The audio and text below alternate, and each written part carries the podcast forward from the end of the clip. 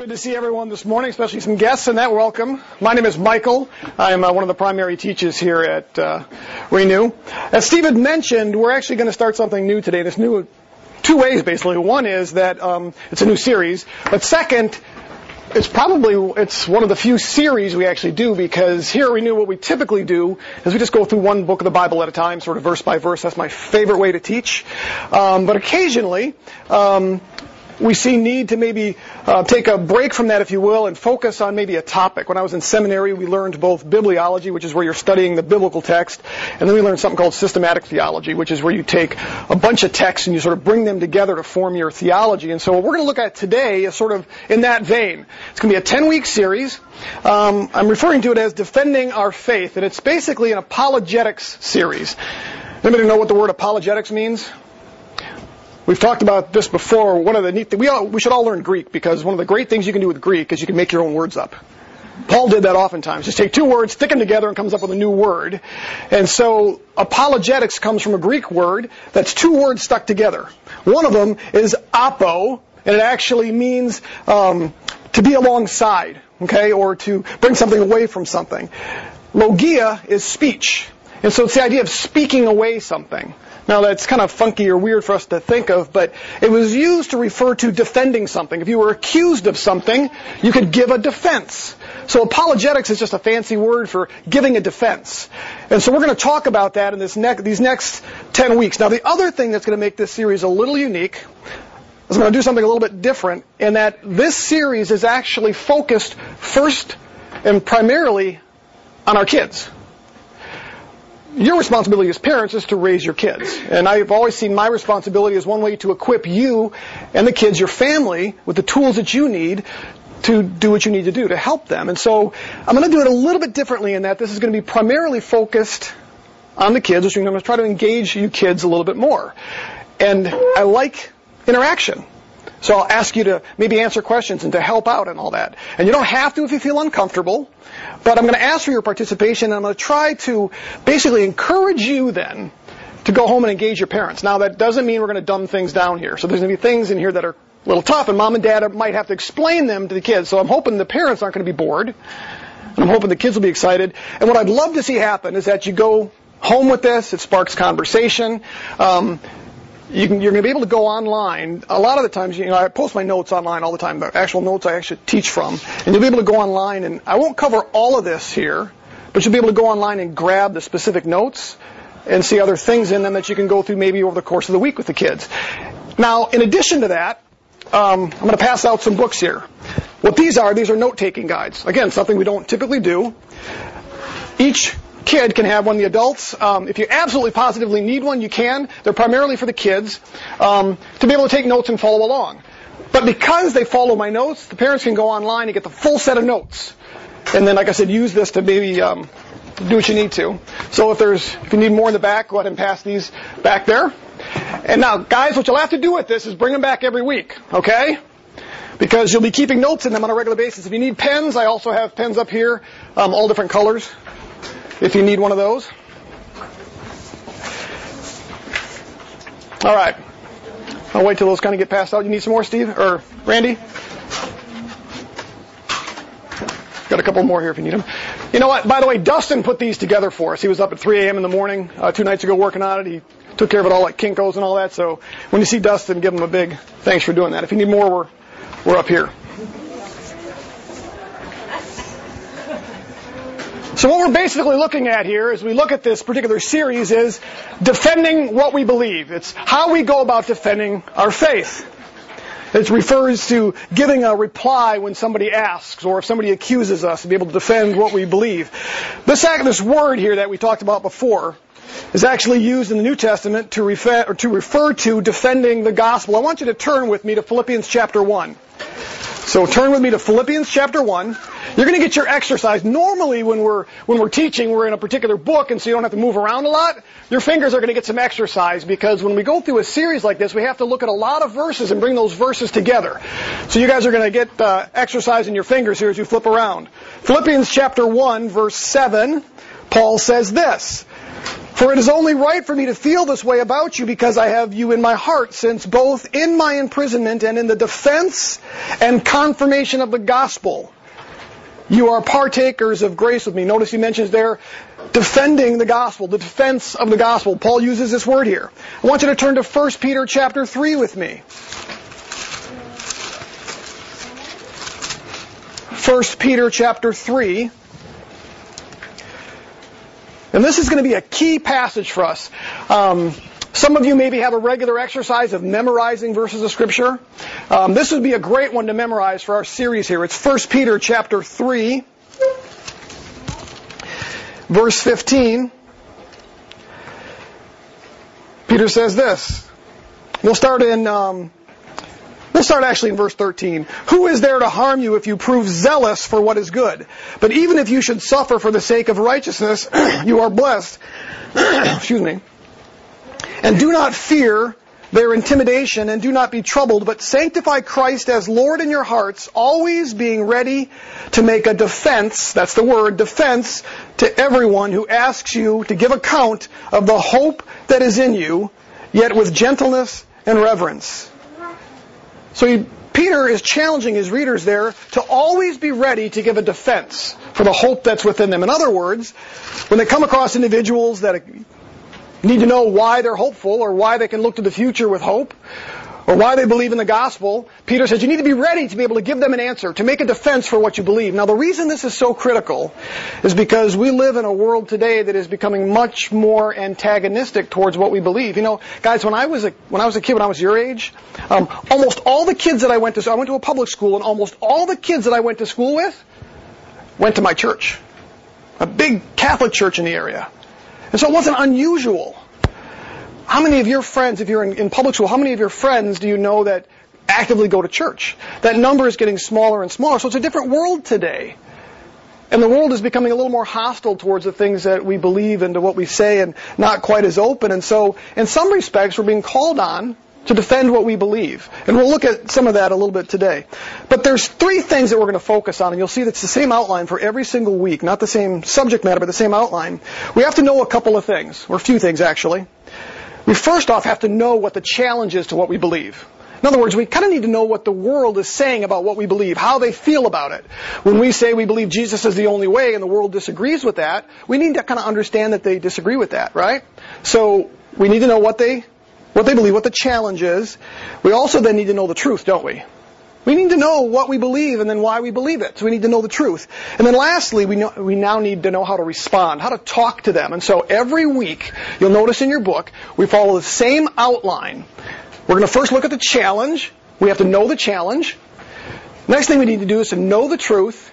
And then lastly, know how to respond. And so every week what we're going to do is we're going to talk about the world thinks this about what we believe on a particular subject. And we're going to have a different subject for the next nine weeks. Okay? And so the first thing we'll do is say, what does the world think about this? The next thing we'll do is we'll look at the Word of God to say, what does the Word of God say? What is the truth about that subject? And then we're going to talk about how we might respond. How do we talk to the world about that? And there's some examples, and there's some things that you can do then with your own parents and with each other, ask questions and try to figure out how to respond, okay? So every week we're going to look at knowing the challenge, knowing the truth, and knowing how to respond. And that'll be right in your booklets there. We're going to kind of follow that same outline today, but today's not really a topic. Next week is when the topic starts. That's when the fun starts. We're going to look at just this idea of defending our faith now. So, the first thing we have to do is know the challenge. All right? When it comes to defending our faith, there are two fronts. You guys know that um, some of you have probably studied things like I don't know, maybe some of you World War II or maybe the Revo- we were watching uh, Les Miserables last night, and it's uh, you know the French Revolution in war, there's fronts that you have to fight on, meaning you might have enemies here that you have to f- confront and over here. So, in some respects, there are two fronts that we have to deal with, and one of them is the world. Okay? So the first front is the world. The world is and has always been hostile towards the truth. Do you believe that with me? Do you think the world loves the things that Christians stand for? Not always. Go back to Genesis chapter 3 with me. I'm going to ask a couple of questions here, but Genesis chapter 3. Because the conflict that we have with the world started all the way back in Genesis chapter 3. Right after God had created Adam and Eve, almost immediately there was opposition to the truth opposition to what God had said. You guys all know the story, Genesis chapter 3. I'm going to read five verses, and I got some questions for you. Chapter 3, I'm sorry, chapter 3, verse um, 1 through 5. Now the serpent was more crafty than any beast of the field which the Lord God had made, and he said to the woman, Indeed, has God said, You shall not eat from the tree of the garden? The woman said to the serpent, From the fruit of the trees of the um, garden we can eat, but from the fruit of the tree which is in the middle of the garden, God has said, You shall not eat from it or touch it, or you will die. The serpent said to the woman, Surely you will not die. For God knows that in the day you eat, your eyes will be opened and you will be like God, knowing good and evil. And you know what happened? Eve decided to listen and took a bite of the fruit and sinned. And we all sort of pay the price for Adam and Eve's sin, right? I got three questions for you. Satan, or the serpent here, says three things. What's the first thing that he says in this? Just go back to your Bible right there. Look at verse 1. What's the first thing? One of you kids, help me out here. What's the first thing that, that the serpent says or does?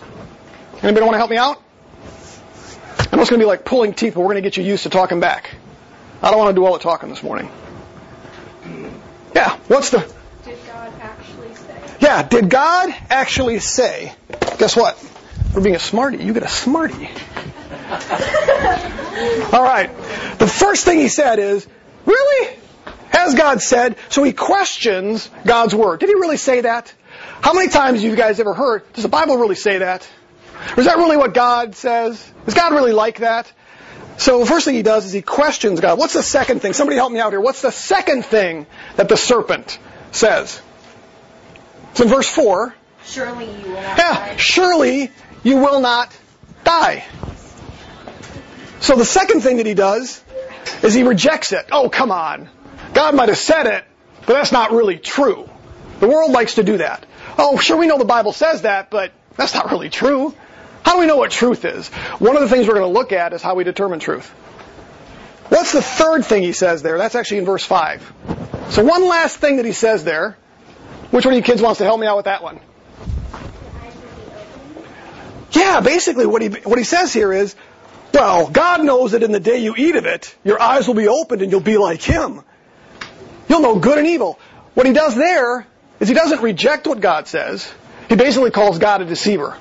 God's lying. He doesn't want you to be like him. See, if you, you do this, you'll be just as smart as God is. You'll know things too. He's deceiving you. He wants to keep it to himself. So, we see that already in the beginning. Hey, Mel? Mel. We see already in the very beginning, challenges come. The world does not like the truth, does not like the Word of God. You know what's interesting about that is we see that throughout history. You guys remember the story of Jezebel? Jezebel's from the Old Testament, and there was a time where she took and started killing God's prophets because she didn't, she was from Israel. She was married to the king. And she didn't like what the prophets were saying because they were preaching God's word, and so she starts to kill them. And Elijah has to take the prophets, and he goes and he hides them in caves in groups of 50 to protect them. Because people didn't like what they were saying. Any of you kids know why they killed Jesus? There's a lot of answers, but there's one very specific answer. Anybody, anybody know why they killed Jesus? Yeah. Jesus here. All right, that's like a doubly smart, so she gets two of them because she's really smart. It's because they didn't like what Jesus was saying. Let me read this to you real quickly here. Jesus, when he was confronted by the Jews, said, I showed you many good works from the Father. For which of them are you stoning me? In other words, I showed you all these things from the Father. Why are you stoning me? And their response is, we don't stone you for your good works, but for blasphemy, saying something that's untrue. But specifically about God. They said, for a good work we don't stone you, but for blasphemy because you being like, or being a man, you make yourself out to God. In other words, they didn't like the fact that Jesus was saying, I'm the Son of God. He was speaking the truth. And so the Jews even admitted, we don't like what you're saying. We don't like the truth that you speak. It's blasphemy, it's wrong, and so ultimately that's why they crucified Christ. Now we know that the reason Christ was crucified was to pay the penalty for our sin, right? But the Jews persecuted and prosecuted and then ultimately put him on the cross because they didn't like him speaking the truth. Paul also And you can look on this on your own. You'll notice in your book we put all the Bible verses that we're going through in a list in case you need them. But this is from Acts chapter 9 and Acts chapter 23. You can go there and you can look at the Paul's story. Paul's ministry, he was constantly targeted by the Jews around him and by other people who didn't like what he had to say. At the very beginning of his ministry, he was run out of town. And at the end, he was ultimately put to death and beheaded because people didn't like Paul running around preaching the truth. So the world is getting more and more hostile. It was true back then. It's true today. Many nations today, how many of you have heard um, that the United States was once founded as a Christian nation? Okay? You may or may not learn that. There's really no such thing as a Christian nation per se, but our, our nation was founded on biblical principles. Many of the first settlers that came here came here to flee religious persecution. They also came for business purposes. They came to, to start a new life, but many of them came because of religious persecution back home. Some actually came um, once the nation began to have a sort of a, its seeding going. There were many missionaries that came here to, to, to serve as missionaries to the Indians. And so there was a, a, a, neat religious heritage, a Christian heritage to our founding of our nation. Many of our, most of our schools, most of our hospitals were all started by churches and denominations. In fact, your first um, government halls in churches where they did their government business were at the churches. Can we bring a Bible to school today and open it up and study? Some schools want to take that out of our hands, right? Sometimes Christian religious clubs on campus get banned. It's getting more difficult and more difficult. Many of the institutions like our governments, our courts, our schools that all had great religious Christian principles. You can go to Washington and you can go look at a lot of the monuments. And you know what's stamped on many of them? Bible verses. And there are people now calling to have those removed. It's offensive. So we're, we're, it's getting more difficult for us. You kids live in a different time than I did, meaning it's getting more difficult for you. The world doesn't like what we have to say and what we like to do. Now, that shouldn't really be a shock because Jesus told us that that would happen. I want you to turn to Matthew chapter 10 with me. Matthew chapter 10.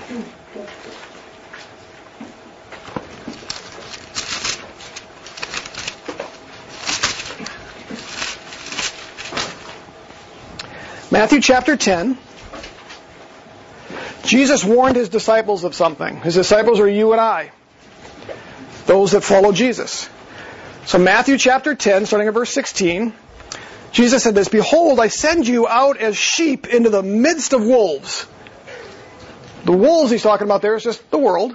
He's saying, I'm going to send you out like sheep, out among wolves. That's a pretty interesting word picture, isn't it? When you think about what, ha- what happens when wolves are around sheep.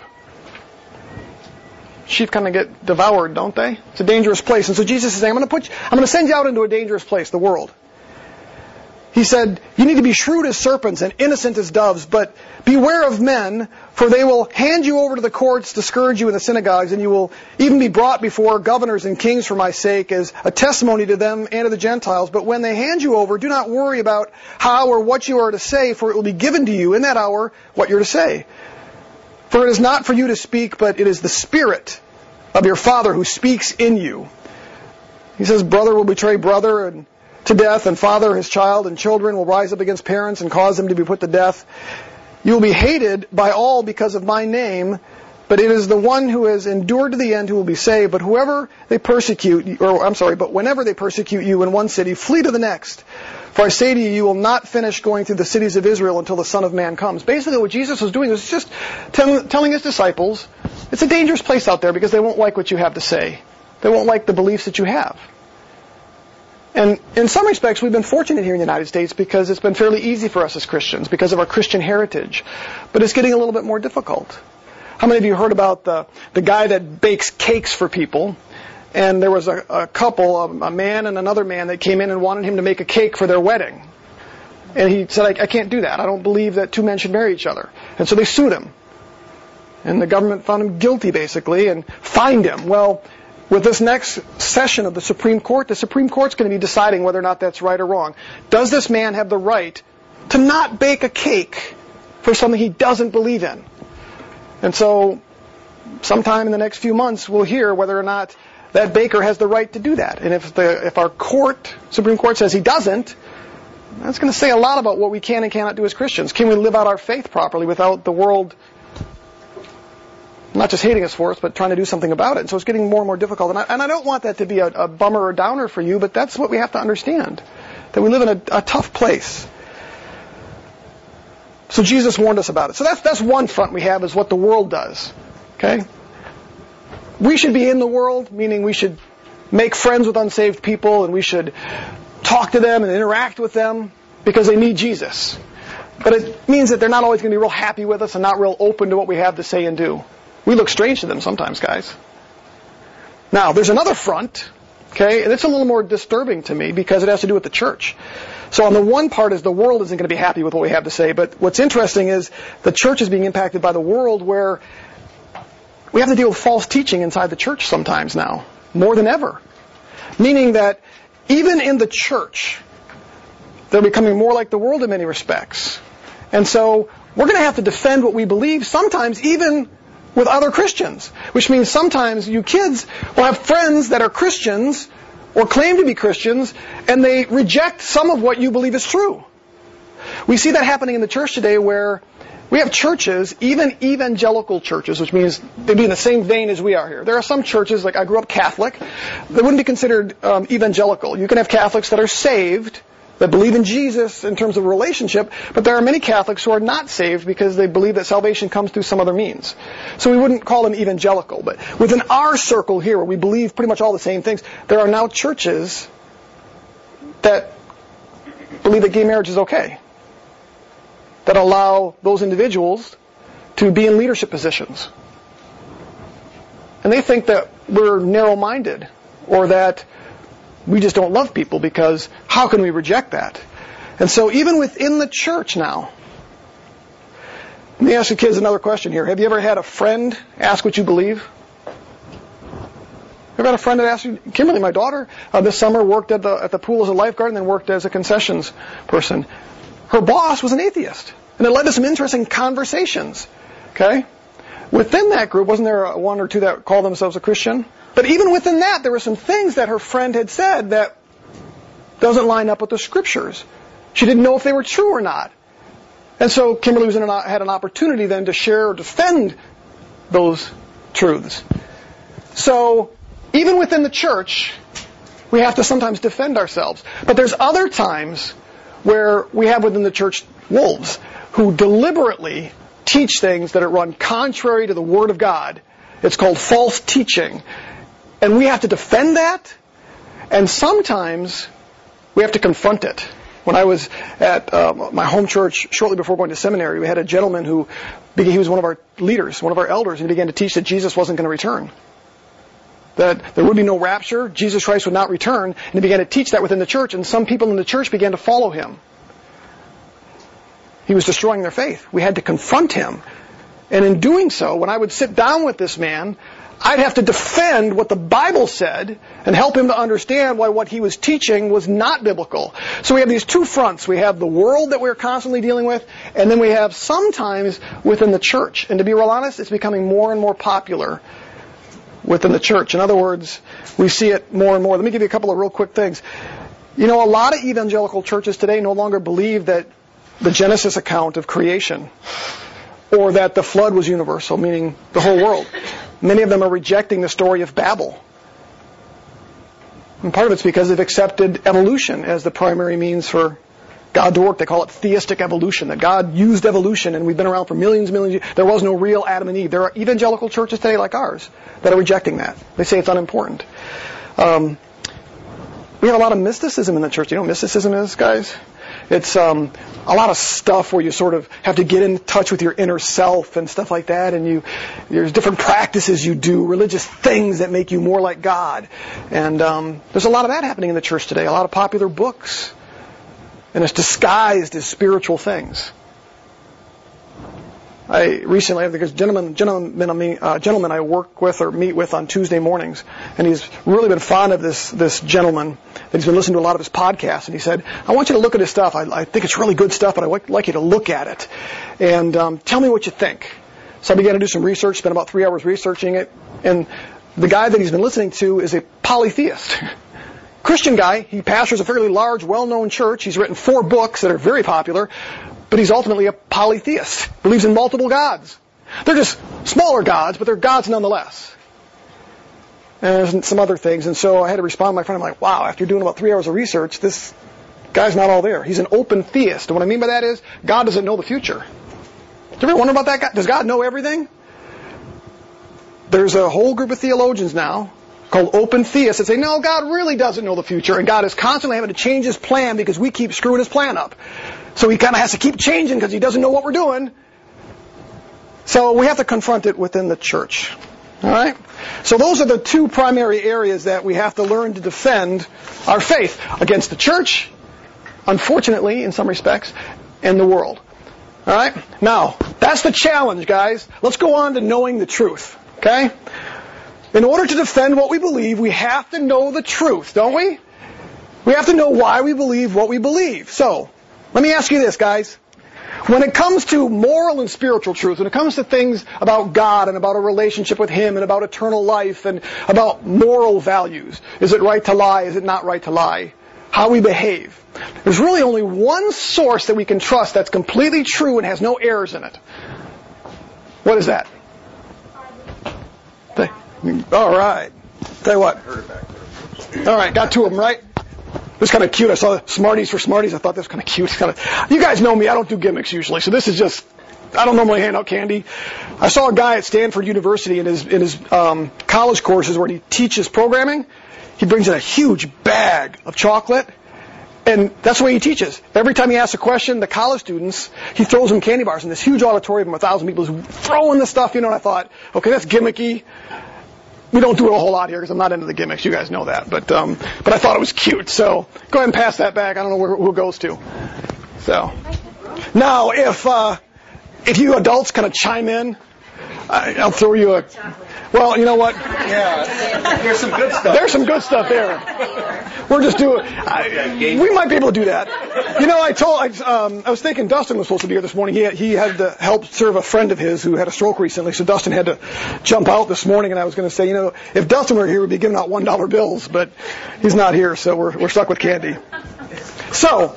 When it comes to moral and spiritual truth, there's only one source we have, guys. It's the Bible. Turn with me to John chapter 17. John chapter 17. Let's look at this. Okay? The Gospel of John, chapter 17, verse 17. Jesus was praying for his disciples. Okay, this is before he gets taken to the cross. And he had a prayer for his disciples. John chapter 17, verse 17, he says this. He, he's talking to God now and he says, sanctify them. That means set them apart. Make them holy. Okay? Sanctify them in the truth. And then he says what? What does he say? Your word is truth. I'm going to toss this back. Ready? Your word is truth. What we have here, guys, is the truth. Okay? When Satan said, really? Did God say that? Come on. He was challenging this. What we have here is truth, which means we can trust it. Look at 2 Timothy chapter 3. 2 Timothy chapter 3.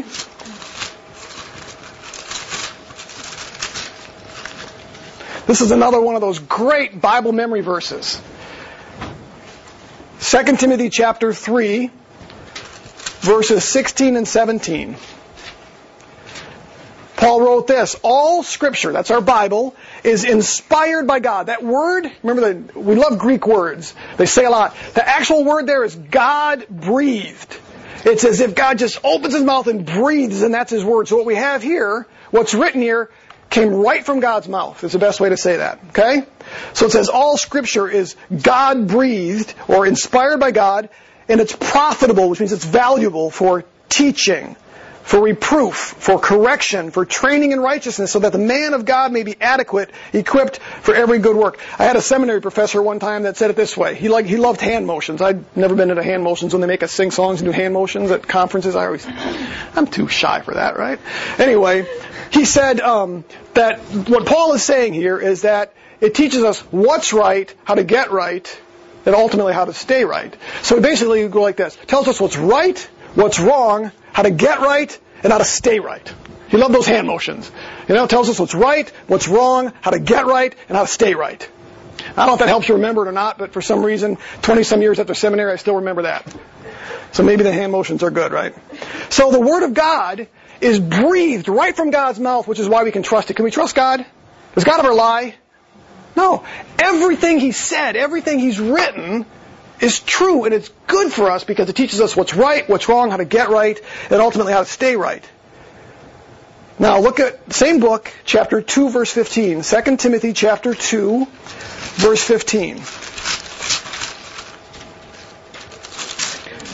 2 Timothy chapter 2, verse 15. Because of this, because God's word is truth and because it, it is trusted, it's, it's able to help us to be right before God, we should handle it a certain way. Paul says to Timothy in 2 Timothy 2:15, "Be diligent." Means work hard to present yourself approved to God as a workman who does not need to be ashamed, accurately handling the word of truth.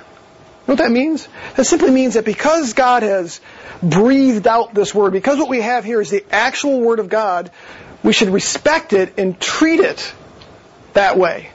There's a lot of people today that'll say, well, it's really, you know, there's some good stuff in here.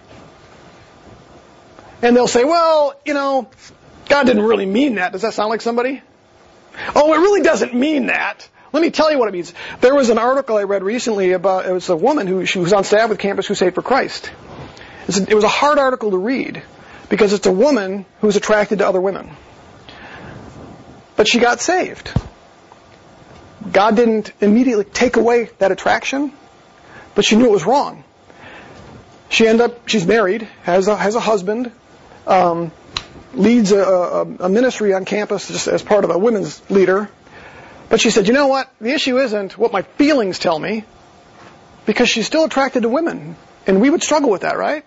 But she said, but it's a sin, so I will not do it. I'm going to honor God in what I do because God's word says this. Well, what's interesting is that she met a bunch of other Christians on campus who were attracted to other women. And they gave her some material to try to convince her that she was misunderstanding the Bible. And as she read through it, one of the things that became abundantly clear, she said, as I read through that, I began to see how they were twisting the scriptures. Because when I read the scriptures, it made it clear that that is not a lifestyle God is honored by, so I will not do it. Regardless of how I feel, I will not do it. And she said they were twisting and perverting the scriptures to justify what they were doing. We can't do that because Paul tells Peter here, or Paul tells Timothy here, you need to accurately handle God's word. Treat it appropriately. Honor it with respect. You can do this on your own, but if you go read Psalm 119, it's one of the longest psalms. But every part of that psalm is about God's word. You can just read that on your own. See how David desires to be in the Word and how he you know, respects the Word and how he loves the Word. It's a great passage. You'll see it written in your notes there, the, the, the, um, just Psalm 119. A great, great path, um, psalm to go through. Now, when it comes to other issues, guys, meaning non-moral things like science and history, we've got all kinds of sources, don't we? Right? The Bible's not the only source to tell us about history and, and archaeology and other things, right? Are those sources as trustworthy as the Bible? Meaning, can we trust what the scientists always say simply because they say it? Now, why is that? Any of you kids know why that is? Does it change ever? you know what's really interesting? When I was a kid, the smallest things that existed were atoms. How many of you guys are taught, any of you kids taught that today? No, they know that there's something much smaller than atoms now. I was also told that there were only so many planets in our solar system. How many of you guys remember that? Is Pluto a planet? Anybody hear about that in school? You guys talked about that? You know, it's not a planet, now it is a planet, and no, it's not a planet. Have they found other planets outside of our solar system? Yeah. Almost weekly, they're finding other planets outside. We were taught when I was growing up that our solar system was the only solar system in the whole entire universe. You know that the age of the universe, um, you guys know me, I'm, a, I'm a, what I call a young, young earth creationist. I believe the world was created less than probably six to eight thousand years ago and that God did it in six days. When I was growing up, almost every other month, the age of the universe by scientific standards changed. It went from 4 billion to 8 billion to 13 billion to 17.5 billion back to 7 billion. Always changing because science always changes because It's just based on our observation. So, when you think about that, we can't trust completely those things, but we can trust the Bible. Right? Now, when the Bible speaks on things like science and history, we know we can trust those things. We know that those things are true.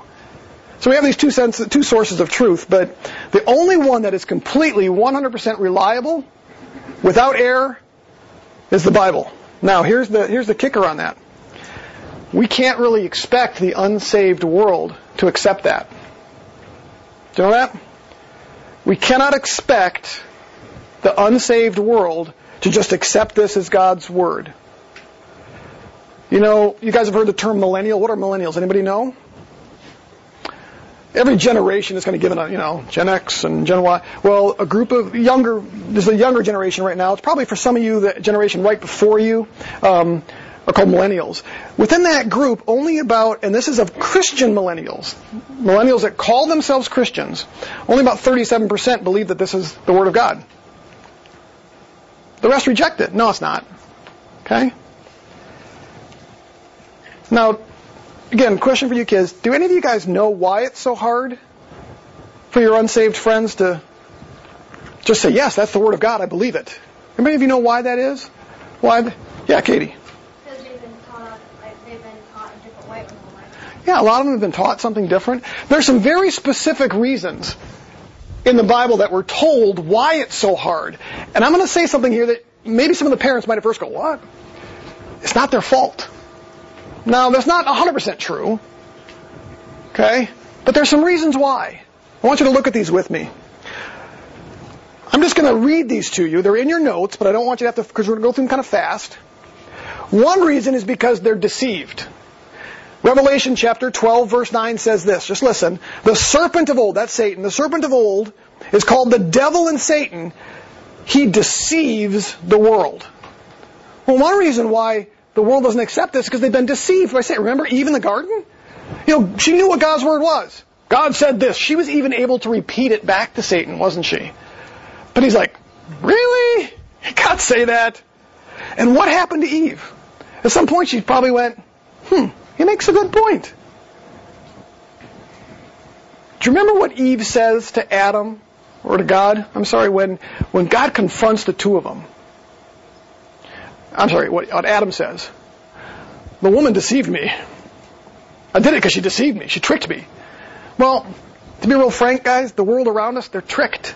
They're deceived. They've been told it's not the Word of God. They've been told a lot of other things. There's another reason.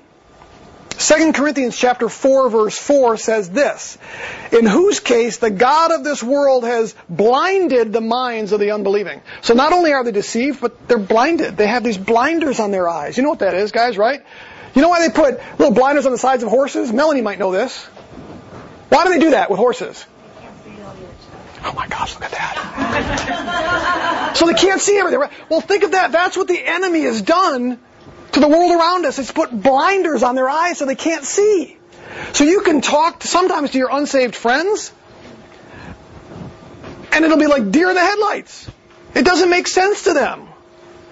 I had a girl that I, that I hung out with in, in high school, a good friend of mine. She went to the same Catholic church I did. I went away to college. I got saved and I came back. She went away to college and became an atheist. And I remember one of the first conversations we had. She just kept saying, I don't get it. I don't understand it. It makes sense to me.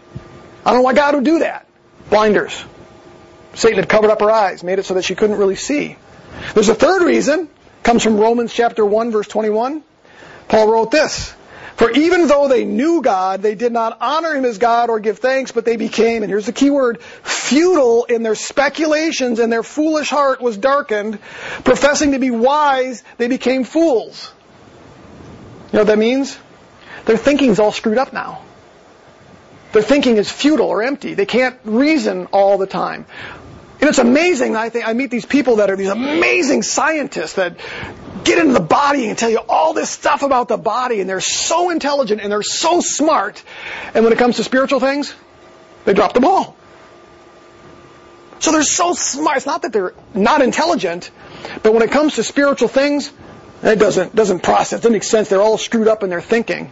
Their thinking is empty. There's a fourth reason. Romans chapter 1 verse 28. says this, and just as they did not see fit to acknowledge God any longer, God gave them over to a depraved mind. So the fourth reason is that their minds are depraved, which basically again gets at that idea that it, they just they can't think right and they prefer to think other things. Meaning, oftentimes the reason why your friends won't accept the word of God or accept what you if you go to them and say you're telling them they need Jesus. And sometimes the reason they'll reject that is because they prefer to believe something else. They're depraved in their thinking. They desire something else. They don't like that. And that was the friend I talked about in college. One of the things she really struggled with was, oh, it doesn't make, you know, if this whole Jesus thing is right, that just sounds wrong to me. And I don't think that's fair for God to do that. That's a depraved mind. Because she, the reason she's rejecting it is just because she doesn't like it. Okay, that's different than rejecting because she doesn't understand it. So the fourth reason is that they have a depraved mind. There's something wrong that's not working correctly now, I don't mean that they've got mental illnesses or something physically wrong. What I mean is that something spiritually has just messed up their mind. It Doesn't work the way it should. The fifth reason, 2 Corinthians chapter 2 verse 14 says this. The natural man, that means the unsaved person, does not accept the things of the Spirit of God for they are foolishness to him. He can't understand them because they are spiritually appraised. So the fifth reason why we have trouble sometimes talking to unsaved people about these things is because they just sound foolish or stupid to them. You know? When we say things like, yeah, God loves us and offers us grace and mercy, and you have to accept Christ for salvation, they think that's just foolish. Sometimes it's because they just think it's better to work for salvation. It makes more sense to them. You know, in their jobs, they have to earn things. In school, they have to earn their grades. I should have to earn my salvation, right? It's foolish. That's just a stupid religion. What's interesting is I oftentimes find people that I got an uncle that's really involved with some cult type stuff. He just loves. He's always posting it. When I, I'll be real frank, guys. This is not arrogant. I don't think I'm stupid.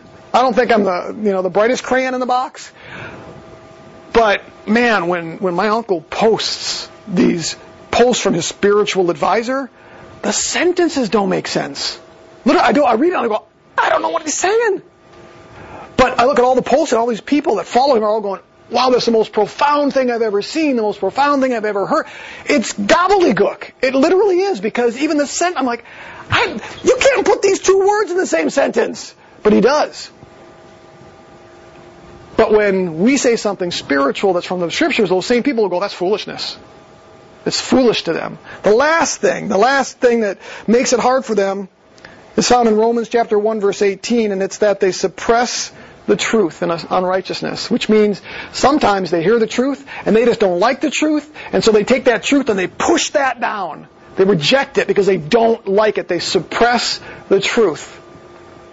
And sometimes it's because they just like to keep doing what they do.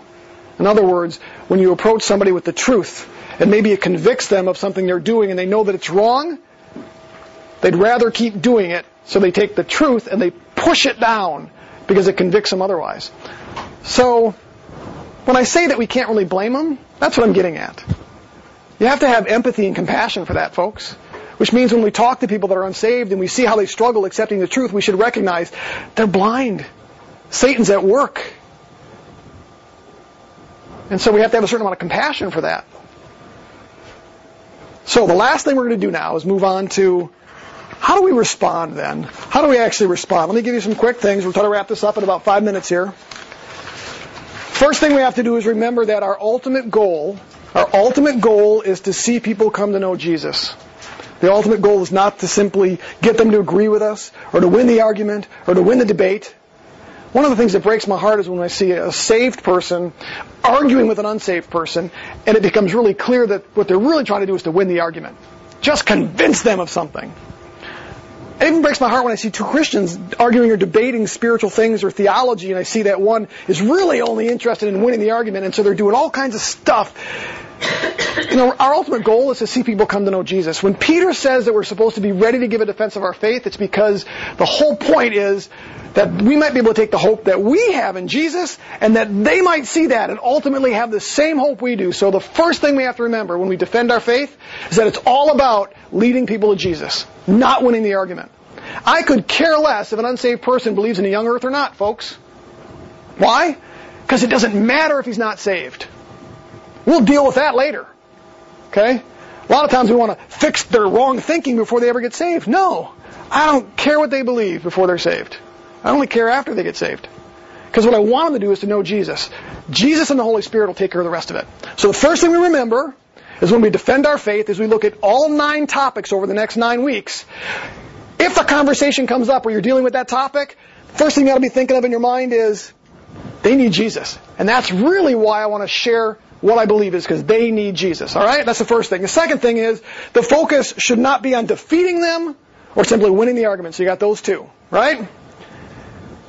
Third is that we use the Bible as our starting point. That's critical. We love to argue science and we love to argue all kinds of philosophical things. I don't really believe that it's the most efficient way to lead somebody to Christ by sort of coming up with all kinds of arguments, philosophical arguments. A lot of apologetics series, which is what this is, give you all these arguments you can use from science and history and archaeology to sort of prove the things to them. That's highly inefficient. It's highly inefficient. But you know the one thing the Word of God can do? According to Psalm chapter 19, the Word of God has the power to restore the soul, to make the simple-minded person wise. It has the ability to rejoice the heart. It has the ability to make their eyes enlightened so that they can see clearly. In other words, it breaks through the blindness that Satan has done. And so, what we're told in the scriptures, and you'll see this in Psalm 19, it's in your notes, that the Word of God can cut right through all those six things we talked about before. The, the Bible tells us that the Word of God creates faith. So the best chance we have when we defend our faith against those arguments, the best tool we have is the Word of God because it's like a two-edged sword. It cuts right through that. Now, some people will say, yeah, but the world doesn't accept it, so we can't use the word that way. And so when they argue with the world, they try to do it with other things, and they try to leave the word of God out because it offends people. I had a discussion with a pastor of a fairly large church one time, came right out and told me, I was challenging on his preaching because at times he wasn't, I don't think, doing a, a I think he was struggling. And, and I, when I talked to him, he said, well, but you can't, you can't lead with the word. You have to butter people up. You have to sort of, you know, till the soil before you can ever get to the point of using the word of God with them. And my response to him was, have you read Psalm 19? Only the word of God can soften the heart. That's what it takes. Now, that doesn't mean you don't use other arguments, and that's the fourth point here. Use our other arguments. Talk about history. Talk about how accurate the Bible is historically. Talk about how accurate the Bible is archaeologically. Go ahead and use some of those other arguments to support the Word of God. So use the Word of God as the primary tool in how you answer, which is why, as we go through this series, every week, the Knowing the Truth section will be the Word. What does it say? Now, how does that work itself out? We'll finish it up with this. I'm going to give you some examples here. Um, not so much, well, I'll tell you what, we'll hold that off till next week as we go through each one of the topics, what I'm going to do is I'm going to, at the very end, say, okay, what if somebody says this? How would you respond? And I've got some responses written up on a way that I might respond to that. And it uses the scriptures. Somebody might say something like, why do you believe gay marriage is wrong? Here's how you might answer it. So we'll do that, and we'll do some role playing of, of sorts. Okay, next week. One last passage I want you to turn to. 1 Peter chapter 3. We'll wrap up on this. And again, I, I think I would encourage you over the next few weeks to try to memorize 1 Peter chapter 3. Because 1 Peter chapter 3 gives us a couple of things that we can, that'll help shape our minds on this. We'll make four things, four notes out of this. 1 Peter chapter 3.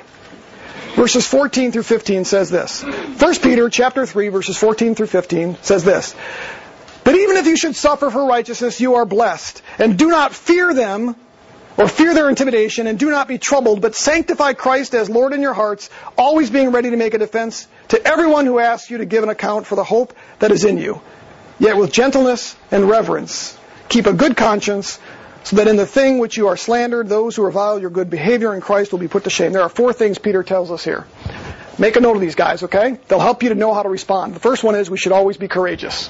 Notice he says there, even if you suffer for it, you're blessed. Do not fear their intimidation, he says. So the first thing is when we're talking to folks, be courageous. Don't be afraid. to tell them the truth. Sometimes we get that way because we know that they're not going to like it and it might make us look really stupid or make us look unloving. But we need to be courageous. So don't be afraid to share the truth. The second one, always be ready. Peter says, always be ready to tell them about the hope that's within you. So be courageous, be ready. Third thing, verse 15, he says, with gentleness and reverence. We always need to be gentle. Sometimes we want to beat people over the head with the Bible. Just, you know? No, we need to be gentle. There's a gentle way to do it and a not so gentle way. And the last one is we need to be consistent. Okay? You notice here that he says, keep a good conscience so that in the thing that they accuse you of and they revile you for your good behavior in Christ, you don't want to be put to shame, which means our walk and our talk ought to match. It's hard for you to try to share things with, with other, whether it's Christians or unsaved world, if you're saying things about Jesus, but you're not acting like it. How we act is one of the biggest witnesses we have. And people have a tendency, even unsaved, to believe us more when they see us living our faith and living it out. They're less inclined to believe what you say about the Word or about Jesus if you're not living like it.